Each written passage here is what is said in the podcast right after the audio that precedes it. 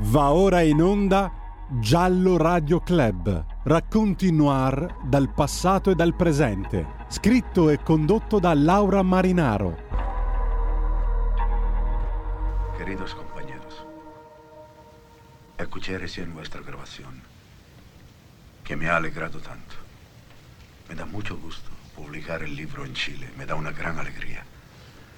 Ahora quisiera que escucharan a uno que aquí ha llegado a ser un gran amigo mío, Mario Ruopolo.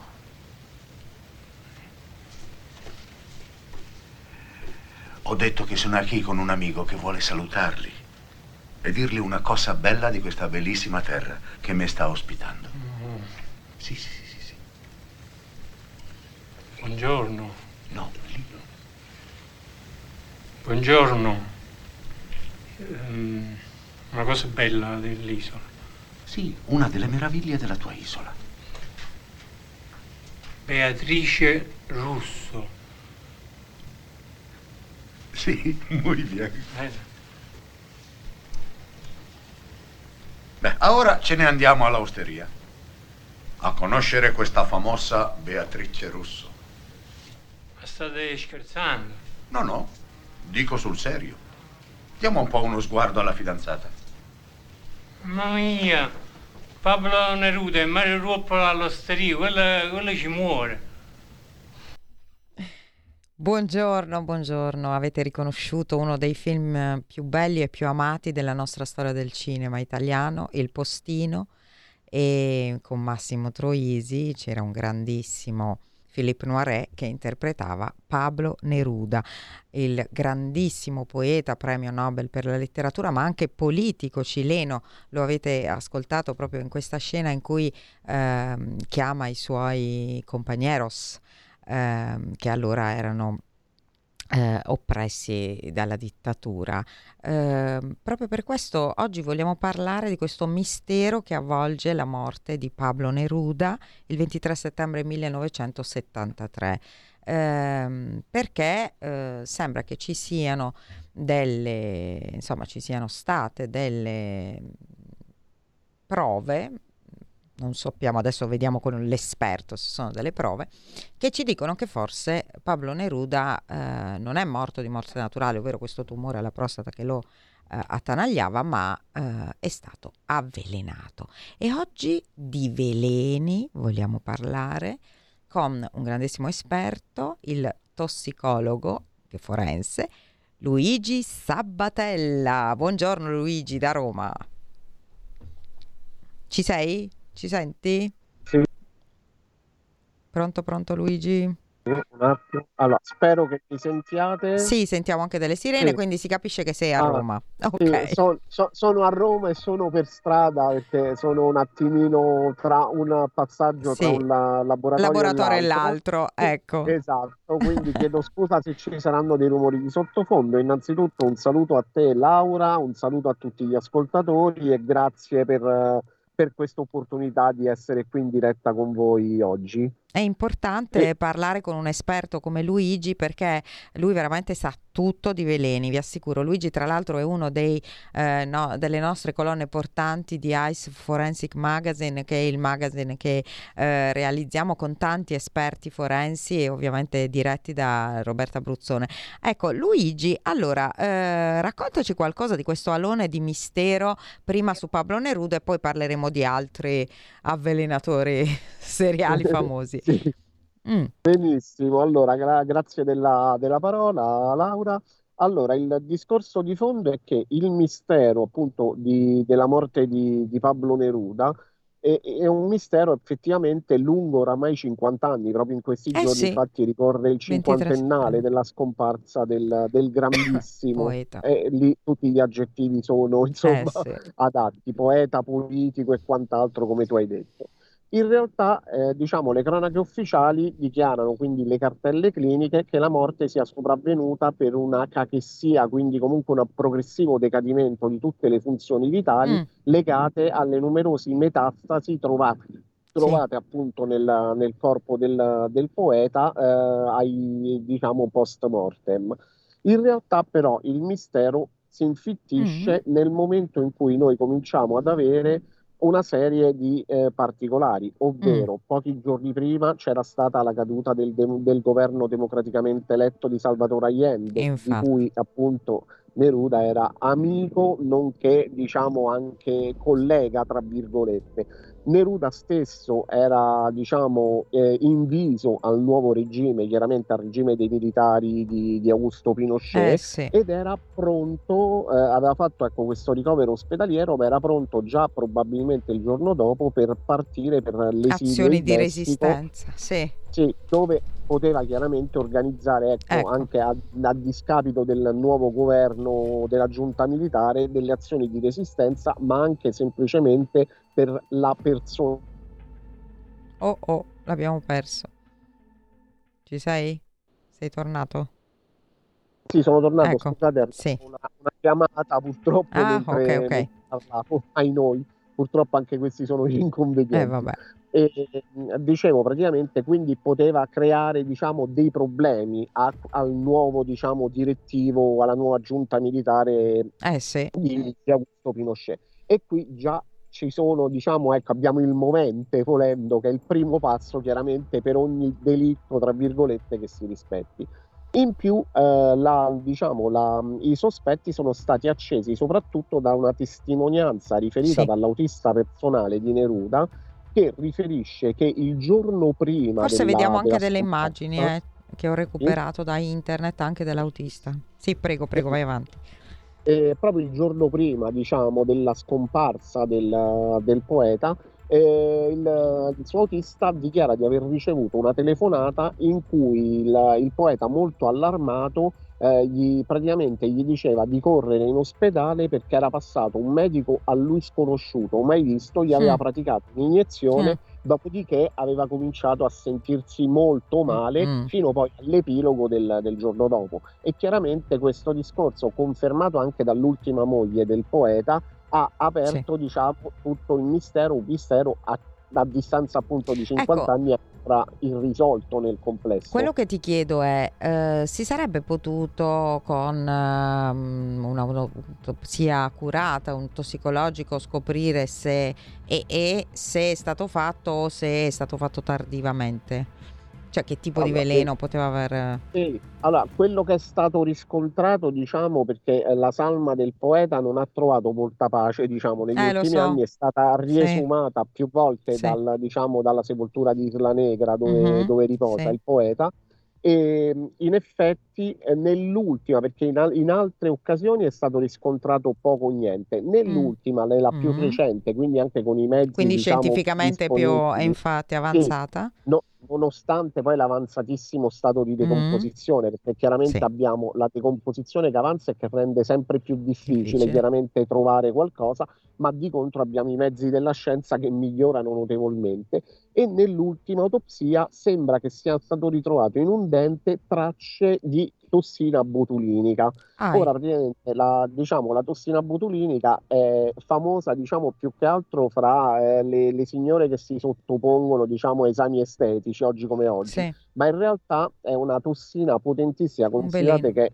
è considerato ad oggi il veleno più potente esistente al mondo perché praticamente è stato calcolato che una dose di circa un chilo potrebbe diciamo uccidere un milione di persone fondamentalmente quindi è considerato oggi cioè, il botulino oggi uccide ragazze quindi evitiamolo il botulino sì uccide assolutamente se assunto eh, sì. Eh, sì. perché è una diciamo una tossina fondamentalmente neurotossica quindi ah, provoca ah, la paralisi ah, completa eh. di tutti i muscoli del corpo in pratica oh, si muore perché non si riesce neanche più a respirare non si riesce Pazzesco. a muovere più nessun muscolo ed è il motivo poi peraltro per cui in dosi mini, mi, veramente di miliardesimi di, di milligrammo sì. viene usata in medicina estetica proprio per paralizzare quei piccoli nervetti che, sono, che provocano ah, poi ecco. delle, delle rughe Le di rughe. espressione o mm. quant'altro. Mm. È questo poi il razionale diciamo dell'uso, ma parliamo veramente di miliardesimi sì, sì, di miliardesimi di miliardesimo Quindi se hanno trovato nel, nel, nel, dente questa sostanza sì, è possibile, cioè non è escluso. Essere, sì, non è escluso che potrebbe essere stata somministrata al poeta o la tossina mm. stessa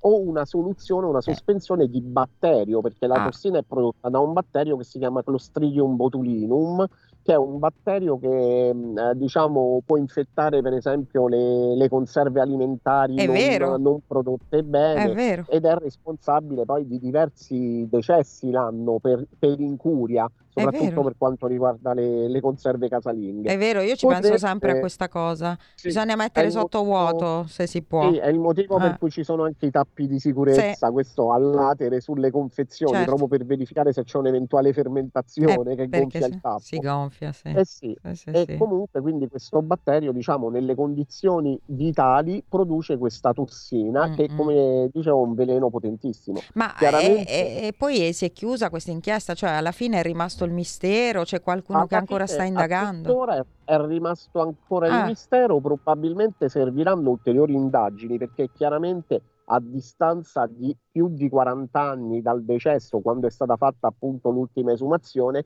chiaramente potrebbe essere anche un discorso legato a una contaminazione del ah. cadavere ah. anche dalla terra, perché i clostridi purtroppo eh, uh-huh. sono diciamo batteri che sporificano ah, facilmente ah, okay. e possono sopravvivere anche migliaia di anni nella forma sporificata e in genere rimangono nel terreno. Per esempio, basti pensare al clostridium del tetano, che lo stesso praticamente produce una tossina altrettanto mortale, ma che al contrario, eh, diciamo, man- mantiene tutti i muscoli in tensione. Eh vabbè, però se c'era la il... cassa, scusa, come ha fatto a passare? Però potrebbe essere eh. durante lo spostamento, ah. durante il trasporto, le manipolazioni. Consideriamo mm. che si tratta di un cadavere, diciamo, già eh, aperto sì, sì. e risumato ah, 3-4 sì, volte mm-hmm. e portato in luoghi diversi, quindi mm. non si può escludere al 100% mm. eh, questo questa contaminazione. Fatto sta che la, la, presenza appunto di questa tossina botulinica nel dente apre comunque uno scenario inquietante dal punto di vista di chi sostiene diciamo, l'ipotesi complottista, quindi l'ipotesi del, dell'omicidio. E mm. chiaramente potrebbe essere stata anche somministrato, ecco appunto la tossina stessa, una sospensione del batterio, potrebbe essere stata somministrata al, al, poeta a sua insaputa, magari questa famosa iniezione appunto praticata da questo medico sconosciuto potrebbe mm. essere che anche, lei, che anche lei voglio dire fatta un'indagine meglio subito forse sì, si sarebbe eh. probabilmente probabilmente non c'era interesse eh, ad no. andare a fondo nel, nel Beh, sicuramente Pinochet non aveva nessun interesse eh. diciamo nella, nella eh. migliore delle ipotesi diciamo il il poeta gli ha fatto un piacere morendo proprio nelle imminenze della, eh. della sua ascesa al potere. Eh, guarda Nella caso. peggiore magari c'è, c'è, stato un aiutino esterno, mm. diciamo. Però questi aiutini, insomma, nella storia, adesso eh, abbiamo poco tempo, però ci torneremo poi con Luigi sicuramente. Nella storia ce ne sono stati tanti di questi aiutini e di, di, veleni. Insomma, i veleni sono sempre stati usati nella storia,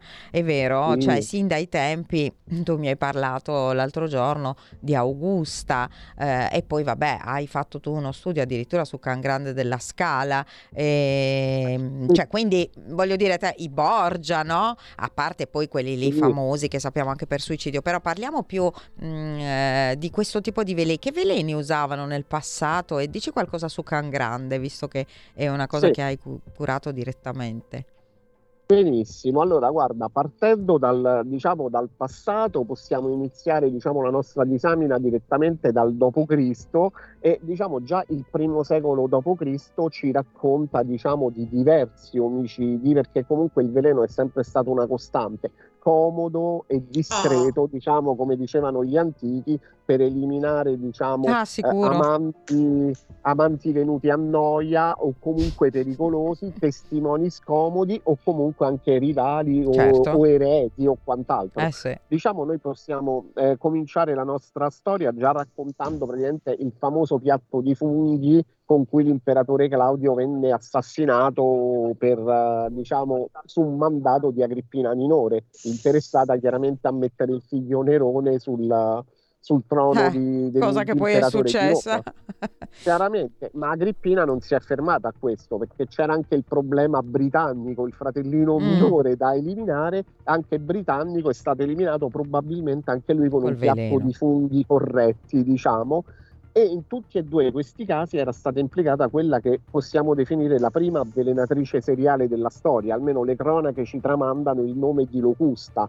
la gallica Locusta che trasferita a Roma come schiava divenne famosa e si affrancò dalla schiavitù e aprì un emporio addirittura sul Palatino dove vendeva elisir e veleni di ogni tipo e pare che diversi, diciamo, soprattutto ecco Nerone, Agrippina, lei era una protetta di, Negro, di Nerone e Nerone e la stessa mamma Agrippina minore si servirono come abbiamo visto, insomma le cronache ci tramandano che si servirono eh, ripetutamente dei suoi servigi da mm. questo punto di vista. Gli, gli omicidi Quindi cosa usavano? O i funghi?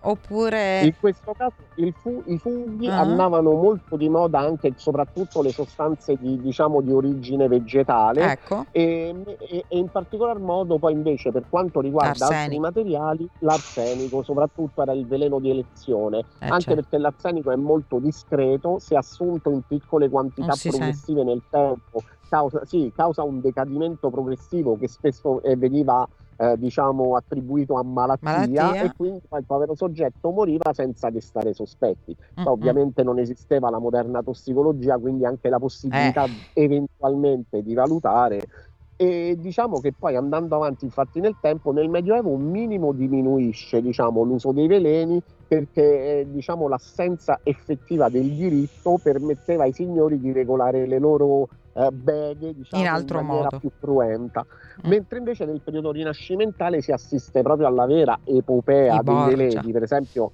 pensiamo a, nella Milano del 300 e 400 i Visconti fecero ripetutamente uso di, di veleni per eliminare eredi, successori, o comunque avversari scomodi. Nella Venezia rinascimentale il Consiglio dei Dieci è documentato che ordinò numerosi omicidi, almeno una trentina, proprio per, elimin- per eliminare fazioni politiche diverse, tutto chiaramente col discreto veleno. E nella Firenze anche Medici, agli stessi medici sì. non erano erano avvezzi all'utilizzo diciamo, di, di, veleni per eliminare avversari politici, penso a Piero Strozzi come fu eliminato da Cosimo I per esempio.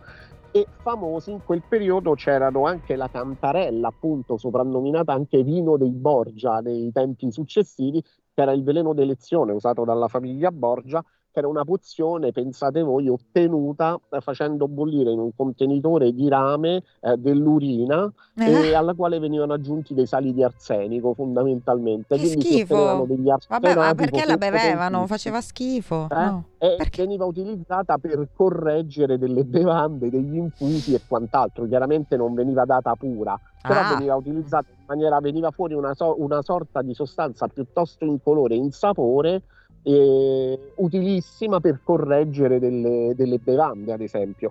Eh, penso anche all'acqua tofana, la famosa avvelenatrice seriale rinascimentale Giulia Tofana, che nel 600 si rese responsabile di, di, numerosi, di numerosi omicidi e intrighi di corte ed era famoso anche il suo veleno, la cosiddetta acqua tofana, ottenu- ottenuta con una miscela di arsenico e altri veleni. Anche lì avevamo un liquido il colore, il sapore molto discreto ma molto efficace. Allora, adesso tu quanti minuti hai ancora Luigi? Perché volevo salutare Io, intanto la nostra ospite, eh, l'altra sì, nostra ospite che ci ha raggiunto. Un 5 minuti ce li ho abbondanti. Ecco, diciamo. ok. Eh, ciao Candida, buongiorno Candida Livatino.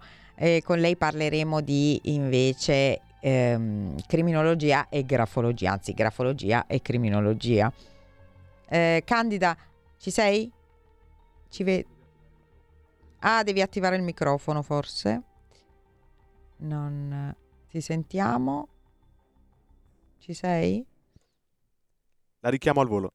Va bene, intanto continuiamo con eh, Luigi, poi dedichiamo proprio l'ultima parte, de- anzi mh, mm, la seconda parte della trasmissione a Candida. Allora Luigi, io ti volevo chiedere una cosina eh, prima di sì. passare diciamo a, a, cose più recenti, ma ehm, come facevano a sapere che, era, cioè, che per esempio quest'acqua tofana funzionava o quell'altra funzionava? La provavano, eh, rischiavano? Sì, sì, no, generalmente venivano provate in epoca ah. antica, diciamo in epoca eh, pre-rinascimentale, eh, venivano provate sugli schiavi generalmente, ah, veniva ecco, provata bene. l'efficacia sugli schiavi sacrificabili chiaramente. Mamma mia. Mentre invece nell'epoca diciamo rinascimentale normalmente ecco, si dice che Giulia Tofana sperimentasse, avesse un grosso eh, diciamo arsenale di animali vari su cui ah, ecco. sperimentasse ecco. le, le, sue creazioni, diciamo. Quindi normalmente veniva fatto in, in epoca rinascimentale soprattutto su, eh, diciamo, animali. Ma invece quando cambia la, la solfa? Cioè quando si inizia, a- quando nasce la tossicologia, insomma?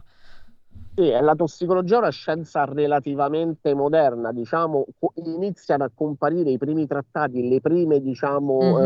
eh, relazioni comunque eh, relative a questa scienza intorno all'Ottocento, con gli studi del, del francese Orfila, fondamentalmente, che scrisse il primo trattato dei pozioni e delle dei veleni scientifico, dal punto di vista scientifico come intendiamo oggi.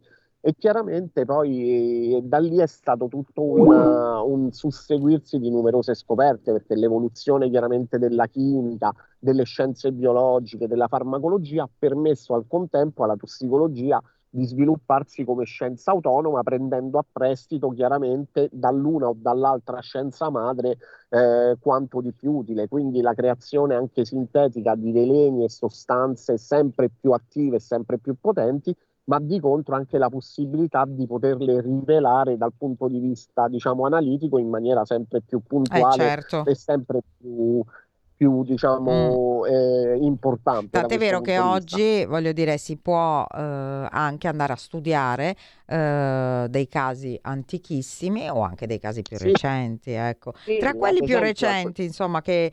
Volevo ricordarti e che tu stesso mi hai ricordato è stato eh, Michele Sindona, no? Avvelenato col Sì, cianuro la famosa in tazzina di cianuro di, di Michele Sindona, ma il caffè, per esempio, era stato già utilizzato come veicolo per la stricnina di Gaspare Pisciotta, il braccio destro del bandito Giuliano negli Ah, anni 50. mhm. Era stato già utilizzato il caffè corretto, nella fattispecie era la stricnina, nel caso, nel caso di Sindona invece abbiamo, abbiamo comunque il Mm, mm. cianuro però sempre comunque anche in questo caso avvelenamenti molto sospetti per, emi- per eliminare testimoni scomodi. Eh sì, Gaspare Spisciotta avrebbe dovuto deporre il eh giorno certo. dopo e Sindona sappiamo tutto, abbiamo tutti una idea Eh di quello sì, che si è portato dei che segreti avrebbe che si è detto. Diciamo quindi è che il veleno è un co- è un sistema comodo, comodo Sì, per...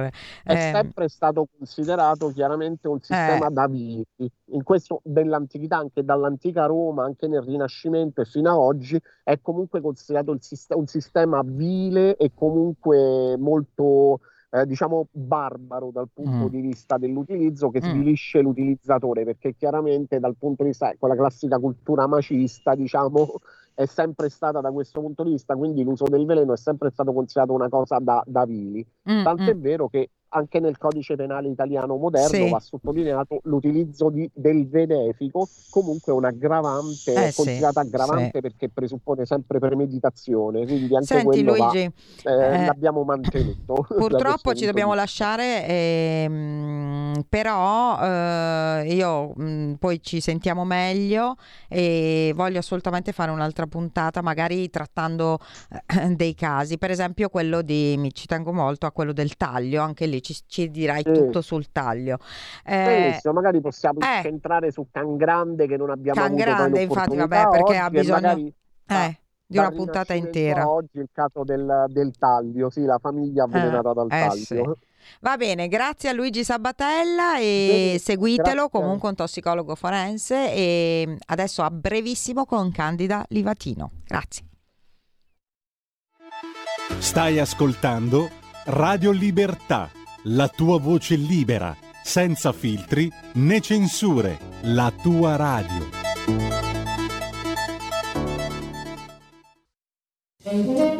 Ciao a tutti, sono Gabriella Monti, avete visto che sorpresa? Sono tornata, non ne potevo più. Vi aspetto in tantissimi e sono felicissima di essere tornata. Ciao a tutti e bacini, bacetti e baciotti. E vai, ciao, a presto. Vi aspetta, non mancate. Bacini, bacetti e baciotti. Ogni mercoledì dalle ore 15, solo su Radio Libertà.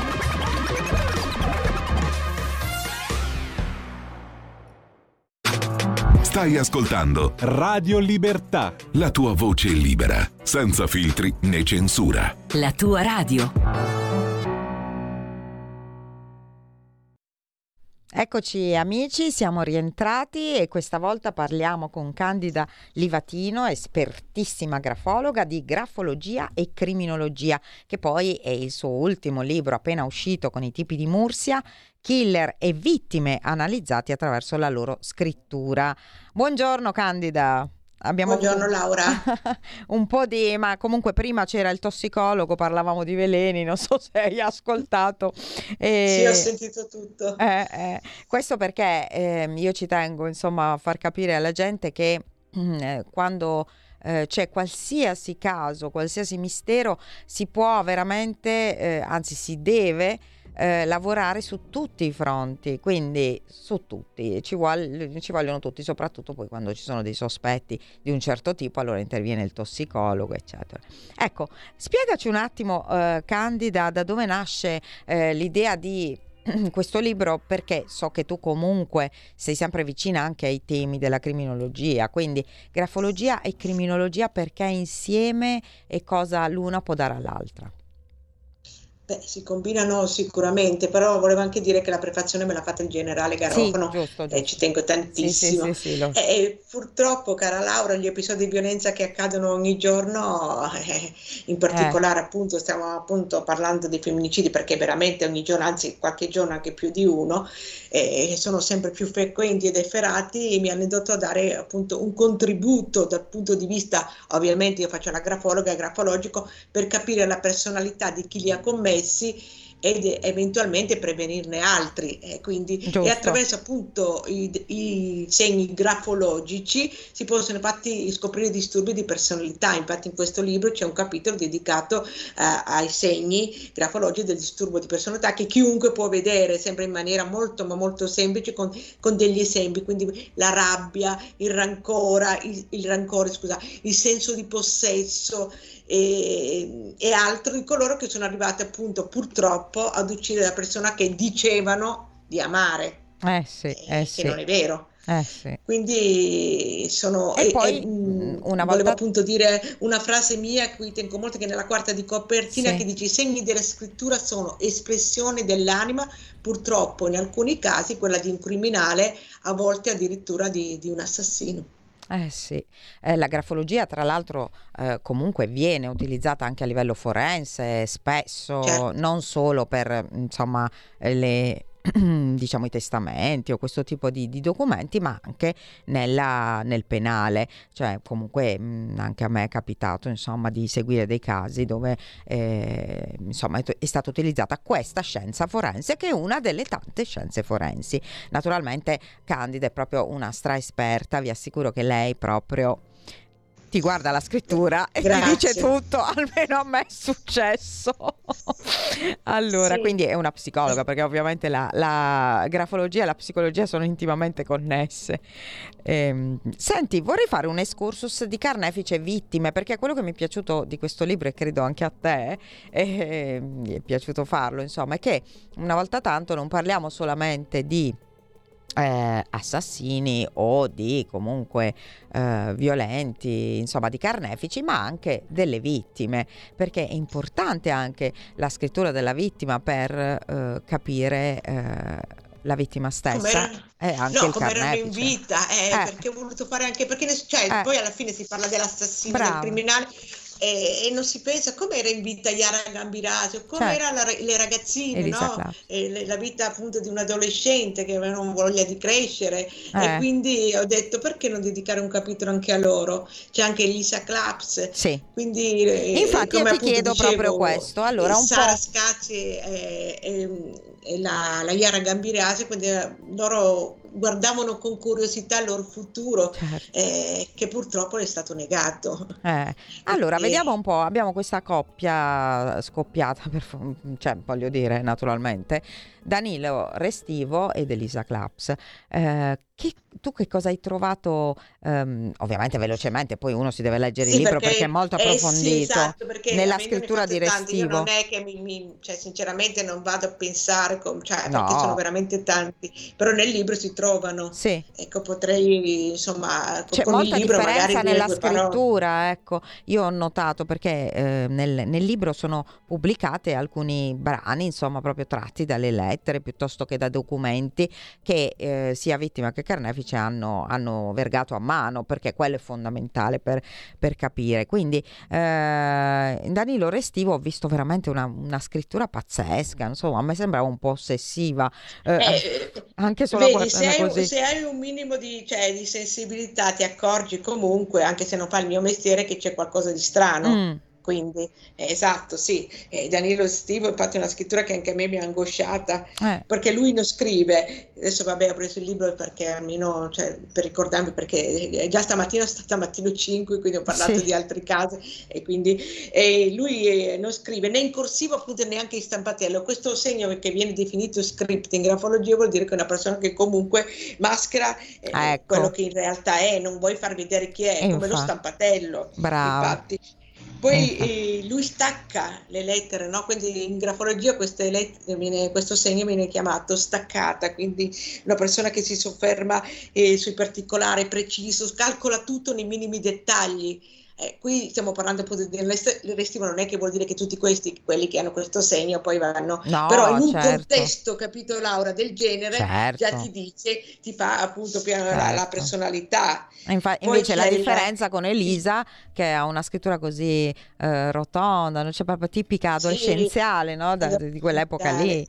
Eh, Esatto, perché poi mi sembra anche di ricordare che è un estrapolato dalla- dal diario, Sì, no? sì, sì, di, di ricordare, molto arrotondata, però scriveva da un lato anche in stampatello e, e poi c'è, quindi c'è una parte, come Vabbè, giusto che sia, degli tipico. adolescenti che non vuoi far mostrare agli altri stai crescendo, quindi ci sono delle cose molto intime che non è che li vai a raccontare, quindi c'è quella parte e poi magari eh, la scrittura diventa uniforme, diventa eh, tutto corsivo oppure stampatello, poi dipende perché stiamo parlando di, di una ragazza adolescente ovviamente. eh sì, e invece per esempio Padre Graziano, il eh, insomma condannato per l'omicidio di Guerina Piscaglia, che purtroppo non è mai stata ritrovata, la povera Guerina, e anche di Guerina hai insomma analizzato la scrittura. Sì, Cosa possiamo ecco, ricordo di Guerina che è una scrittura, cioè, era una poesia, mi parla Sì, l'arcobaleno, sì, qualcosa del genere. sì. Cioè, adesso viene la mia Sì. confusione mentale perché sono stanca, non perché sono No, no, criminale. ti, ti confermo perché l'ho letto stamattina, Però quindi mi sì. ricordo appunto questo che lei aveva fatto una poesia dell'arcobaleno, quindi una scrittura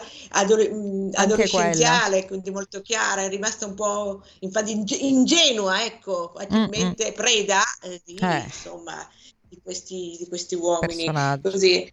Mm, mm, mm. Poi mi ricordo, cioè, adesso do, do un'occhiata agli allunghi periodi di alcune lettere, come per esempio la riposto, non sono molto pronunciate. Questo segno di che Guerina eh, eh, controllava gli impulsi, perché ti spiego, la, la Ah. parte inferiore delle lettere rappresenta l'impulso, quindi teneva a, ba- a bada gli impulsi, quindi era, cioè lei doveva, era accomodante, ecco, non mi viene Ah, la parola, ok, quindi ok. andava bene tutto. Tipico. E quindi ci sono già degli elementi per capire che era, beh, era ingenua. Eh, infatti, infatti, purtroppo poi dopo questa ingenuità. Senti, invece Rudy Guedet, che tipo di scrittura ha? Beh, anche lui c'è una scrittura molto particolare, credo che insomma l'hai, l'hai un po' mh, tutta inclinata, Mm. vedi io adesso ce l'ho davanti così che mi passa davanti, eh, inclinata verso il lato sinistro del foglio, eh, quindi una persona eh, mh, che può manipolare, diciamo Mm. così. eh, eh, quindi insomma Ricordiamo che comunque lui è stato base- condannato per eh, l'omicidio in concorso con ignoti di Meredith Sì. Kercher e ha già scontato la sua pena, è già uscito. Certo. Senti, ah, ecco, a proposito di questo ti volevo chiedere, ma la scrittura cambia nella vita di una persona? Allora, dunque ti spiego. I segni cardine, sia quelli del vissuto, permangono ovviamente, Mhm. perché io vorrei tornare indietro, purtroppo non si può. Mentre ci sono i segni dello stato d'animo. Ah. Ok, quindi tu stai attraversando un momento particolare della tua vita, mi fai un certo segno, risolvi il problema e quel segno non lo fai più. Ah, Ma i segni del vissuto, comunque, se tu se stai vissuto un, eh, un vissuto, appunto, come spesso ritrovo in questi, in questi killer fatto di violenze, poi purtroppo lo rifai, cioè eh, eh, chi è disturbato e non tutti. certo. Eh, quindi, eh, e Quindi- ho trovato dei segni grafologici ricorrenti nei serial killer. Ecco, questo è Quindi interessante. Chi sono questi serial sì, killer? Sì. Loro hanno delle caratteristiche in comune, ecco, sì. perché io poi sono entrata piano piano nell'animo, cioè è stato un lavoro pesantissimo. Mi immagino. Quindi immagino. un passato fatto di abusi ah, ecco. fisici e anche psicologici eh, oppure di abbandoni, sono state abbandonate, ci sono dei fatti di cronaca veramente pesantissimi, di serial killer veramente pesanti. Sì. Poi c'è la, la megalomania, le devianze sessuali, oppure gli interessi economici. E, e, poi bisogna appunto di, di, scaricare la rabbia che, dentro, che hanno dentro, dentro di sé. E questo si legge eh, in qualche modo che rappresenta appunto se stesso questa rabbia accumulata è stata violenta, devo farla anch'io un'altra persona per liberarmi di questo grande dolore. E ci sono delle, delle caratteristiche, dei segni molto particolari, eh, come per esempio la spigolosità delle lettere molto appuntite, che denota grande aggressività mm. oppure l'inclinazione verso appunto dicevo prima del margine verso il margine de- destro ah. e quindi una, vuol dire che una persona è una persona che ha capacità manipolatorie tremolista intatezza ovviamente se la, la, trovo una persona anziana eh, ok devo sapere l'età perché certo. se no se, però se uno è giovane e che ha tanta rabbia dentro e poi occupa tutto il foglio senza lasciare nessun spazio sia nel margine sinistro sia nel margine destro vuol dire che ha un senso di soffocamento di, di confusione mentale perché il foglio appunto rappresenta l'ambiente e se vi capita di guardare però nel precedente libro la scrittura appunto sì. di di, di, Pacciani, vedete, sì. che è molto simile a quella di Andrea De Marco, anche lui ha occupato sì. tutto il foglio. E poi, eh, Laura, se mi permetti, volevo dirti anche questo. Quante volte sentiamo dire, ma che bravo ragazzo, io mi ricordo che andavo al bar dove c'era quel ragazzo eh, che faceva i cocktail eh, in quel ah, locale, alla Alessandro Impagnatiello. Eh, era eh, perfetto, cioè faccia da bravo ragazzo e tutto, caspita, e poi fa una cosa. Ma tu, ecco, per esempio, di Impagnatiello hai mai visto qualcosa scritto, no? Perché no, abbiamo, no, non ancora. Manca, perché io magari mm. avrei detto, guardate che c'è un campanello eh. d'allarme. Eh, eh, eh. perché c'è qualche disturbo, perché cioè, una persona si mostra sempre al meglio, no? ovviamente, però quando Lì non puoi, nella scrittura non puoi fregare, ecco, possiamo dirlo. No? No, eh, non puoi. Non puoi, è eh, certo. Senti, e Roberta Ragusa, ho visto che c'è un documento che è poi una lista della spesa, no? E, ehm, tutti ricordiamo, insomma, che, che, bellissima donna sparita nel nulla, poi sappiamo che, insomma, eh, che fine ha fatto. Ecco, lì che cosa leggevi in quella scrittura? Guarda, eh, quella è, va bene, il libro non si vede, l'ha, l'ha scritta la sera prima, quindi mm. è, un, è, un, documento molto importante. importante. E poi lei ha cambiato la penna, non si sa bene se la penna perché non scriveva, non scriveva o perché più? aveva sentito qualcosa, aveva appoggiato la penna e poi ne ha preso un'altra. Ah. Quindi è, un, è, una scrittura mo, molto femminile, Importante. una persona molto dolce, molto mamma, beh si è visto anche com'era anche nella, sì. nei filmati. molto tranquilla anche, no? cioè, tranquilla, sì, però veramente ha scoperto questa cosa. Certo. Certo. E quindi chi lo sa cosa, cioè io poi mi faccio le mie idee, però non è che ho le certezze. No, no, sì, sì, sì, essere sì, successo, sì. non è compito mio ovviamente. Io do sempre, ci tengo Laura a dire, un contributo. Certo, certo, no, ma l'ho detto anch'io, l'ho detto anch'io che eh, però insomma eh, sarebbe insomma importante eh, tenerlo come un um, punto di riferimento, diciamo connesso, magari uno va dallo psicoterapeuta, perché no eh, farsi fare anche una perizia grafologica, giusto? Cioè da questo punto di vista, sì. anche una persona eh, che non ha nessun problema, però magari vuole capire cosa ha dentro in quel periodo o che cosa ha dentro in generale. Senti, poi ho trovato, eh, mi è piaciuto molto, Lidia Macchi, perché mi è piaciuta? Perché eh, noi abbiamo qui intervistato quel ragazzo che era stato eh, indagato, messo in carcere, indagato, sì. processato e poi assolto e che proprio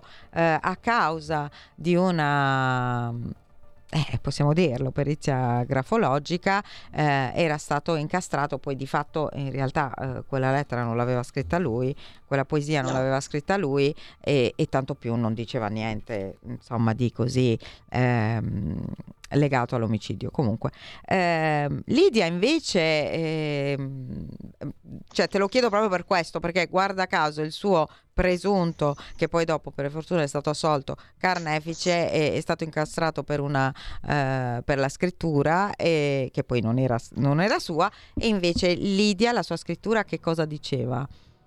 Beh, lei è una ragazza molto con dei sani principi, quindi aveva delle, delle lettere rigide, no? quindi era intransigente verso se stessa, una ragazza eh, che si, si, proteggeva, non è che uh-huh. era un tipo che diceva, sì, aveva le sue amiche, però lei insomma eh, seguiva delle regole, ecco, questo, questo mi ricordo della, della scrittura molto rigida. E poi mh, lascia, quando una persona lascia molto spazio tra una parola e l'altra, vuol dire che per critica verso se stessa è una perfezionista, quindi insieme all'altro segno ti dice che comunque c'era molto controllo, una ragazza anche studiosa, sa per bene, la ragazza per bene, quindi ma forse questa persona che l'ha ucciso si era invaghito, chi lo sa, si è fatto come succede spesso. Probabilmente no, era qualcuno lei... che conosceva quindi a questo punto, perché se lei era così dice Poi molto equilibrata eh, mm. Laura, mm. perché mantiene perfettamente, quando una persona mantiene perfettamente il rigo di base vuol dire che è una persona equilibrata, se va verso l'alto una persona euforica, eh, eh, positiva, mentre se scendi verso il basso vuol dire che ti stai lasciando andare, quindi riallacciandomi al discorso che tu mi hai detto sì, che ci sì. sono, ecco, eh, mentre lei seguivo perfettamente il rigo di base. Io infatti quando faccio le, le perizie e eh, i profili non devo avere le righe perché uno segue il rigo ed è importante eh, capire lo stato che sta vivendo la persona che mi ha scritto. E eh, si può capire di più dalla scrittura stampatello o corsiva? Assolutamente corsivo. Stampatello è una forma di mascheramento della personalità. Non a caso le lettere anonime vengono scritte in stampatello perché tu ti stai Infatti mascherando. C'è un capitolo dedicato alle lettere anonime. stampatello, cara Laura, riesco a capire chi è l'autore. Ecco. perché c'è quel famoso gesto fuggitivo che una persona fa anche se fa lo stampatello e quindi facendo poi le varie comparazioni viene, cioè, scopro chi è. Quindi, quindi tu potresti scoprire anche un anonimo. Sì, certo, le lettere anonime, i perizi sulle lettere anonime. Infatti tu c'è un capitolo. Qualcuno eh, c'è un e capi- dici, sai, eh, eh, io faccio la comparazione e ti dico sì, l'ha scritta lui, non l'ha scritta lui. Molto interessante. E allora adesso a questo punto entriamo nell'astrattualità, te lo voglio chiedere perché eh, me ne sto occupando anche. Eh, so che tu hai avuto modo di esaminare qualche scritto di Alessia Pifferi. La mamma, mm, insomma, adesso a processo per, uh, per, aver lasciato per una settimana senza, insomma, per l'omicidio, diciamocelo, della figlia uh, Diana di 18 mesi lo scorso anno. Uh, tra l'altro, proprio di ieri la notizia, il, la Corte d'Assise di Milano ha deciso di ehm, effettuare una perizia psichiatrica per stabilire se era capace di intendere e volere al momento del delitto. Ehm, cosa hai potuto leggere da questa scrittura? Que- al di là cioè, di poi quello che sta succedendo, succedendo a livello processuale? Allora, quella ce l'ho proprio davanti agli occhi, mm. quindi in questo momento non vedo Laura, ma vedo la scrittura. Allora, ha scritto in stampatello, anche lei. Quindi vuol dire, ecco, siamo lì, in forma di mascheramento della personalità e quant'altro. Poi c'è questo segno che ehm, si chiama spadipone perché alcune lettere sono grandi, poi pian piano si rimpiccioliscono. Cosa vuol dire? Che la persona vorrebbe aprirsi, vorrebbe parlare, ma nel contempo no, ha paura di, di, di, di, lasciarsi andare. Quindi si crea un conflitto interiore, ma non è finita qui. Mm. Poi ci sono le lettere che alcune lettere sono dritte, altre sono eh, inclinate a sinistra, altre inclinate a destra. Questo segno viene definito appunto in grafologia tentennante, quindi la persona è un io instabile, tentenna qua e là, quindi facilmente mani, la puoi manipolare con molta, molta facilità, fargli fare quello che vuole. Poi sempre con lo stabatello vuol dire che è una persona bugiarda, che non dice la verità fino in fondo. Io non posso, posso cioè faccio un inciso mio, cioè che non sapeva che era incinta di nove mesi. Ma sì, certo. Secondo, Ma che certo. non, non, potevi sapere che se lasci una bambina di 18 Ma mesi certo. da sola ce la ritrovi. Lei ci ha provato, altre volte l'ha lasciata sì. tre giorni, è andata sì, bene. Dirà, sì. lascia un po' di più, gli andrà meglio. Bravo. Ma ti dirò di più, Laura, la firma, la firma è scritta in corsivo. E lei cosa ha fatto? Ha anteposto il cognome, ha scritto Pifferi, quindi lei, lei, cerca questa figura del papà, non so se il papà è vivo, non so che rapporto ha con no, questo è morto, padre. È morto che era è morto. Sì, adolescente. Ecco, allora probabilmente c'era questo legame molto forte da sì. papà perché appunto il cognome sì. rappresenta il casato, lei l'ha anteposto al nome e mm. il nome l'individualità. Quindi soffermiamoci sulla firma. Vuol dire che c'è questo legame molto forte con questo papà e, e per, che, lui, che lei cerca in questi uomini, quindi ecco. questa figura maschile. Ecco. Quindi eh, doveva colmare questo vuoto sì. che probabilmente gli ha lasciato questo padre. Ma ti dirò ancora di più, cara, cara Laura, la firma, lei ha scritto Alessi, non ce l'ha Ah. Quindi cosa vuol dire? Che è una donna incompleta che ah. è alla ricerca sempre di nuovi stimoli, che non è mai soddisfatta e che in, in, cerca in maniera spasmodica di, di, sempre in forma molto egoistica per aver lasciato una bambina di 18 mesi, cioè voglio dire, per eh, colmare questo io così fragile e così debole. Tu credi che la perizia psichiatrica eh, possa dire tutto questo? Non lo so, mm. io dico quello che penso, quello che mi ha trasmesso la sua eh, scrittura. Secondo me lei è molto lucida eh, ha pensato sì. tutto, ha calcolato tutto, nemmeno eh, anteponendo questi uomini, questo amore eh, strano che sì, aveva sì, alla bambina di 18 mesi e quindi io non lo so. Anche non mi sembra sociali... proprio eh, diciamo una mente di una bambina di 7 anni come hanno detto gli psicologi no. del carcere, una che fa immatura, una cosa del genere. Cioè, immatura, immatura sicuramente. lo è negli atteggiamenti, ma, certo. dire ci sono tanti che poi sono delle mamme eccezionali, ah, non vuol dire. Quindi se tu ricordi bene Laura, scusami sì. io quando sento queste cose mi viene anche perché sono nonna da poco, quindi eh, se mi toccano i bambini, complimenti. Guai. Eh, eh, cioè, eh, come, come, puoi pensare che Tony, la bambina, è ancora viva? Eh, eh, lei anche nel primo interrogatorio era molto sì, lucida. Sì, non dimentichiamo questo, infatti. se una no, non è lucida mai, non, era, non lo doveva essere neanche nei primi interrogatori. No, no, infatti, Scusami infatti. se mi permetti, questo è il mio pensiero. Ecco. No, no, no, ma è importante, vabbè, ho voluto, diciamo, deviare su questo argomento perché poi ne parleremo diffusamente, insomma, dedicheremo sicuramente una puntata um, a questo tema perché veramente, a questo caso, perché è uno dei peggiori, uh, sinceramente, che, che, abbia affrontato. Um, c'è qualche altro personaggio di cui, magari del passato, di cui hai esaminato la scrittura? Nello scorso libro addirittura esaminavi proprio uh, personaggi storici. Sì, c'erano, sì, infatti nel primo libro, nel, sì. primo, nel quarto libro, questo è il quinto. Sì, sì nel primo che ho letto io ultimamente. Sì. Eh, perché io sono concentrata in questo, poi accantono l'altro, sì, c'era un po' di tutto. Poi il titolo era dagli scarabocchi alla firma, perché appunto era più, diciamo, didattico, mentre questo mi sono soffermata a questi killer, volevo appunto soffermarmi per quanto riguarda il capitolo sui killer, serial killer, e c'è la Cianciulli, quella mi ha ah, colpito ah, molto, che faceva con queste vittime le saponette. Saponificatrice. Che poi mangiava, cioè mente sì. malata, super malata, cioè veramente allucinante.